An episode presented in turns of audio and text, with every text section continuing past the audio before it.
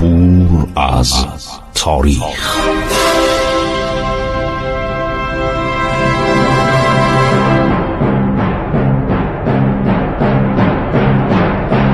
کاری از گروه جوان و اندیشه رادیو جوان.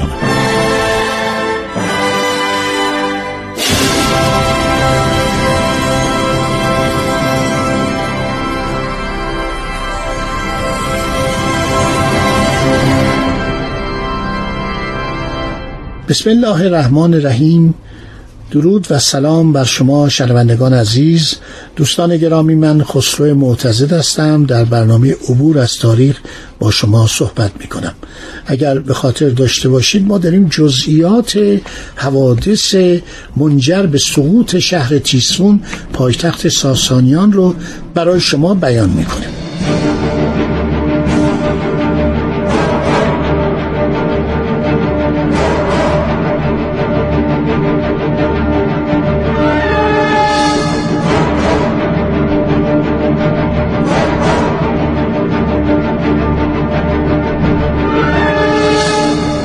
گفتم که شهر تیسفون یک شهر بسیار بزرگی بود و جمعیت این شهر به یک روایت حدود 400,000 نفر، به یک روایت حدود 600,000 نفر و به یک روایت حدود 1,000,000 نفر جمعیت بود داشته. این شهر جمعیتش اینقدر زیاد بوده و علتی هم که این پایتخت شد سلوکیان بودن.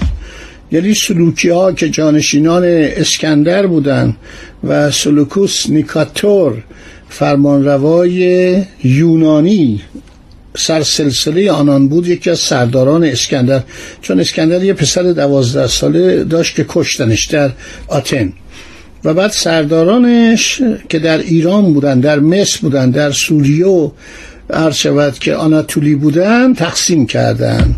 بطلمیوس رفت مصر، در آنجا سلسله بطالسه رو تأسیس کرد. سلوکوس عرض شود که در ایران بود و اومد این شهر سلوکیه رو که بعد شد یکی از شهرهای مدائن یا تیسفون احداث کرد و آنتیخوس هم رفت بندر آنتیوخوس یا انطاکیه که الان هم موجوده، اونو تأسیس کرد و درست کرد. تیسفون خیلی بزرگ بوده. اعراب وقتی می اومدن با شگفتی به این شهر نگاه می کردن. تیسفون پایتخت دولت ساسانی بود، به دنباله دولت اشکانی، که اشکانی ها این پایتخت همطور به حال خودش گذاشتن مال سلوکیان رو و یه اشتباه بزرگ بود، برای اینکه این درست در خط مرزی بود، در حالی که سلوکیان در دوران 80 ساله حکومت خودشون تمام آناتولی یعنی آسیای صغیر یا ترکیه آسیای امروز رو در اختیار داشتن. عرض کردم که پایتخت آنتیخوس آنطاکیه بود، همون آنتاکیوس بهش گفتن، آنتاکیوس یا آنتاکیوس، بعد شد به مرور آنطاکیه که الان در ترکیه است و بعدم شام در اختیار اینا بود، عراق در اختیار اینا بود. یعنی درست این پایتخت واقع شده بود در بین تمام امپراتوری وسیع سلوکی ها که می اومد می رفت تا داخل ایران. حالا سردار عرب سعد بن ابی وقاص میخواد بیاد این شهر بزرگ رو بگیره که مثل روم بود. یعنی همونطور که روم بعدها قسطنطنیه اهمیت داشت، حالا مدائن یعنی مدینه ها، چون شامل 7 شهر بوده. مدائن یکی در ساحل چپ یکی در ساحل راست دجله قرار داشت. براتون بارها گفتم اسم دجله تگریس بوده، تگریس یا تجریش. این دکتر میلیسپو که زمان اوائل دوران 20 ساله اومد به ایران، پسرش در تجریش متولد شد. آمریکایی بود، مستشار مالی ایران، رئیس کل مالی ایران، 2 بارم اومد ایران. انقدر از این تجریش خوشش اومد اسم بچهش گذاشته بود تجریش. تجریش در حقیقت تگریس اصل ساسانیه که بعد اعراب اینو عوض کردن رود دجله. در قسمت عرض شود که چپ مدائن این قسمت رو بهش گفتن سلوکیه، نقطه مقابل آن را در ساحل راست دجله تیسفون میگفتند.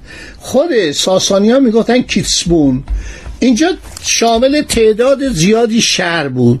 همینطور ادامه داشت. شما اگر پاریس تشریف برده باشید یا دیده باشید، پاریس دو طرف رود سن همینطور ادامه داره، یا رود تیمز که در لندن هستش، یا رود تیبر که در روم هستش.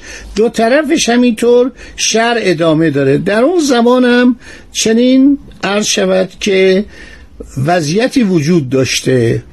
دو طرف رود دجله یا رود تگریس آبادی هایی بوده که کم کم شهر میشه. در طول 425 سال حدود همینقدر سلطنت ساسانیان اینا هر کدوم شهر میشه. به زبان سوریانی به اینا میگفتن ماهوزه، بعد میگفتن ماهوزه ملکا، یعنی شهرهای پادشاه. مدینه میگفتن، مزیدا میگفتن. اعراب این لغت رو المدائن میخوندن و دولت ایران به اینا میگفت شهرستانان. در اواخر دولت ساسانی مدائن شامل 7 شهره. عرض شود که این شهرها هر کدوم یکی از یکی قشنگتر بوده. یه شهرش بوده بهتر از انطاکیه، یعنی بهتر از آنتاکیه.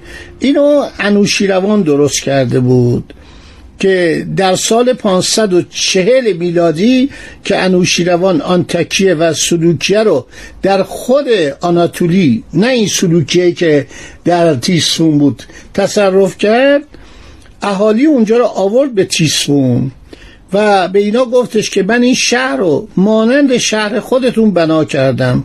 هر یک از مهاجرین منزل خودشونو به آسانی میافتن. در این شهر چندین حمام بود، یک میدان اسب‌دوانی بود، چون رومیا خیلی از اسب‌دوانی و سیرک خوششون میومد.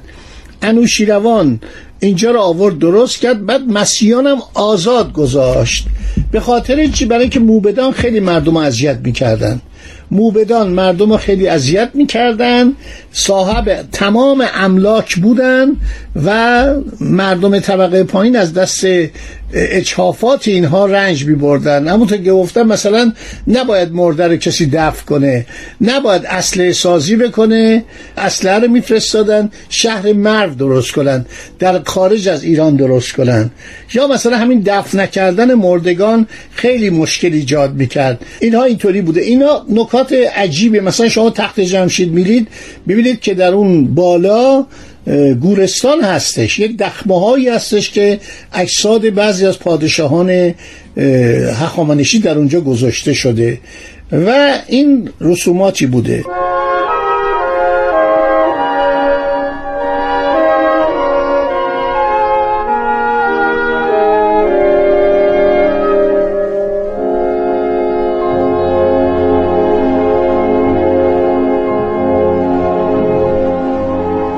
بنابراین این شهر مدینه 7 شهر بوده. یکیش عین شهرهای رومی بوده، بهش میگفتن آنتاکیه، و یک شهر دیگه هم بوده که رومگان بهش میگفتن. بعد تیسفون دارای حصاری به شکل نیم دایره با برج‌های زیادی بود. وسعت زمینی که بین شد و این حصار افتاده بود 58 هکتار بود. این همان جایی است که بهش میگفتن مدینت العتیبه، میگفتن شهر قدیم میگفتن. در مشرق تیسفون محله اسپانبر بود که امروز بقعه سلمان فارسیه، بهش میگن سلمان پاک. عرض شود که زیارتگاه مسلمانان هم می باشه. همینطور طاق کسرا رو میشه در این نواحی دید. این اراضی ظاهراً باغ و بستان کاخ شاهی بوده. باغ گوزنان خسرو داشتن، باغ فیلان داشتن. یک محله‌ای بوده، محله عرض شود که باغ وحش، باغ تمام حیوانات که پیدا می شدن، یا پادشاهان سایر کشورها مثل آفریقا، سران آفریقا، سران مصر، یا همینطور پادشاهان هند میفرستادن، چون هند چندین پادشاه داشته. اینو در این باغ وحش نگهداری میکردن. سلوکیه خیلی شهر بزرگی بوده. استرابون میگه بعد از اسکندریه مصر مهمترین شهر بوده، 600,000 نفر جمعیت داشته. شهر یک حصار آجری داشته که به یک خندق محدود میشده. بعد اردشیر، یعنی خیلی عالی، خوب. اردشیر بسیار بزرگ بوده، کوچه‌اش سنگفرش بوده، کنار هر خانه یک آغلی جهت نگهداری چارپایان موجود بوده. بازارهای زیاد داشته، سفارتخونه داشته، سفارت چین، سفارت روم، عرشبت سفارت حبشه و حتی سایر کشورها، سفارت ترکیه، ترکان آن زمان، نه این ترکیه که در آناتولیه، خاقانات ترک شرقی و غربی. یه جایی شهری داشته به نام درزیندان، یه شهری داشته به نام ولاشاباد یا ساباد که از تأسیسات ولاش بوده. اینا مرتب خانه سازی میکردن، یعنی شهریاران ساسانی مخصوصا از زمان اردشیر هر کدوم میومدن تو بیابان شهر میساختن. شما نگاه کنید مثلا شهرهای ایران همش تو بیابونه، برای اینکه ایران که مثل روم نیست، مثل اروپا نیست که در میان جلگه و کنار رودخانه و سرزمین سبز بیان مثلا لندن و پاریس و روم بسازن. ایران سرزمین کم آبی بوده، متا ایرانی لیاقت داشته قنات درست میکرده. تمام شهرکایی که تو ایران ساخته میشد به دست پادشاهان ساسانی یا قبل از اون، مثل نیشاپور، بهشاپور، این همه اسمایی که درباره گندی شاپور، اینایی که مربوط به زمان شاپوره. بنابراین خب حالا که اینا میخوان اینجا رو بگیرن، اومدن و دیدن که این شهر خیلی بزرگه و یک مساحت خیلی وسیع رو به عهده میگیره.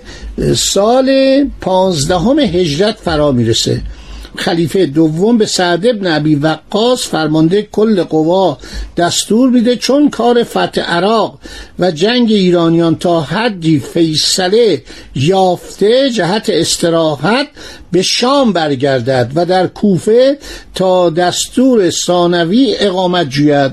گفته برو شام، تو کوفه هم استراحت کن که داری میری به طرف شام، جنگ رو رها کن. سعد بن ابی وقاص طبق این فرمان رفتار میکنه، ولی چندی از اقامتش در کوفه نمیگذرد که به او نوشت به سعد بن ابی وقاص که کار اسلام بر اثر فتوحات عراق و ضعف دشمن قوی اعراب یعنی دولت ساسانی بالا گرفته. اگر ایرانیان بدون هیچ گونه اقدام و لشکرکشی جهت بازگرفتن متصرفات از دست رفته خود در مدائن فارغ البال نشسته‌اند، بر مسلمانان نشاید که وقت گرانبها را بیهوده تلف کنند و لشکریان را به تنبلی و تناسایی خو دهند. بس بهتر آن است به سوی عراق بازگردی و کار یزگرد را در مدائن یکسره کنید. داخلی بوده مشکل. شما ببینید در سال 14 هجری عرض شود که جنگ قادسیه تمام میشه. از سال 14 تا سال 15 هجری دست رو دست گذاشتن، یعنی کاری نمی کنن. یعنی این دولت ساسانی، ارتش ساسانی، فرماندهان، سپاهیان دست رو دست گذاشتن، هیچ کاری نمی کنن. ماها میگذره. بنابراین اینها به این فکر میفتن و میاد و به حملات خودش ادامه میده. متا اسلام یک ایدئولوژی داشت، یعنی ایدئولوژی و فرمان اسلام طبقات مردم ایران رو جلب میکرد. خب دوستان، این قسمت هم پایان یافت. من از شما خداحافظی میکنم، روز خوشی رو براتون در این بهار دلپذیر آرزو میکنم.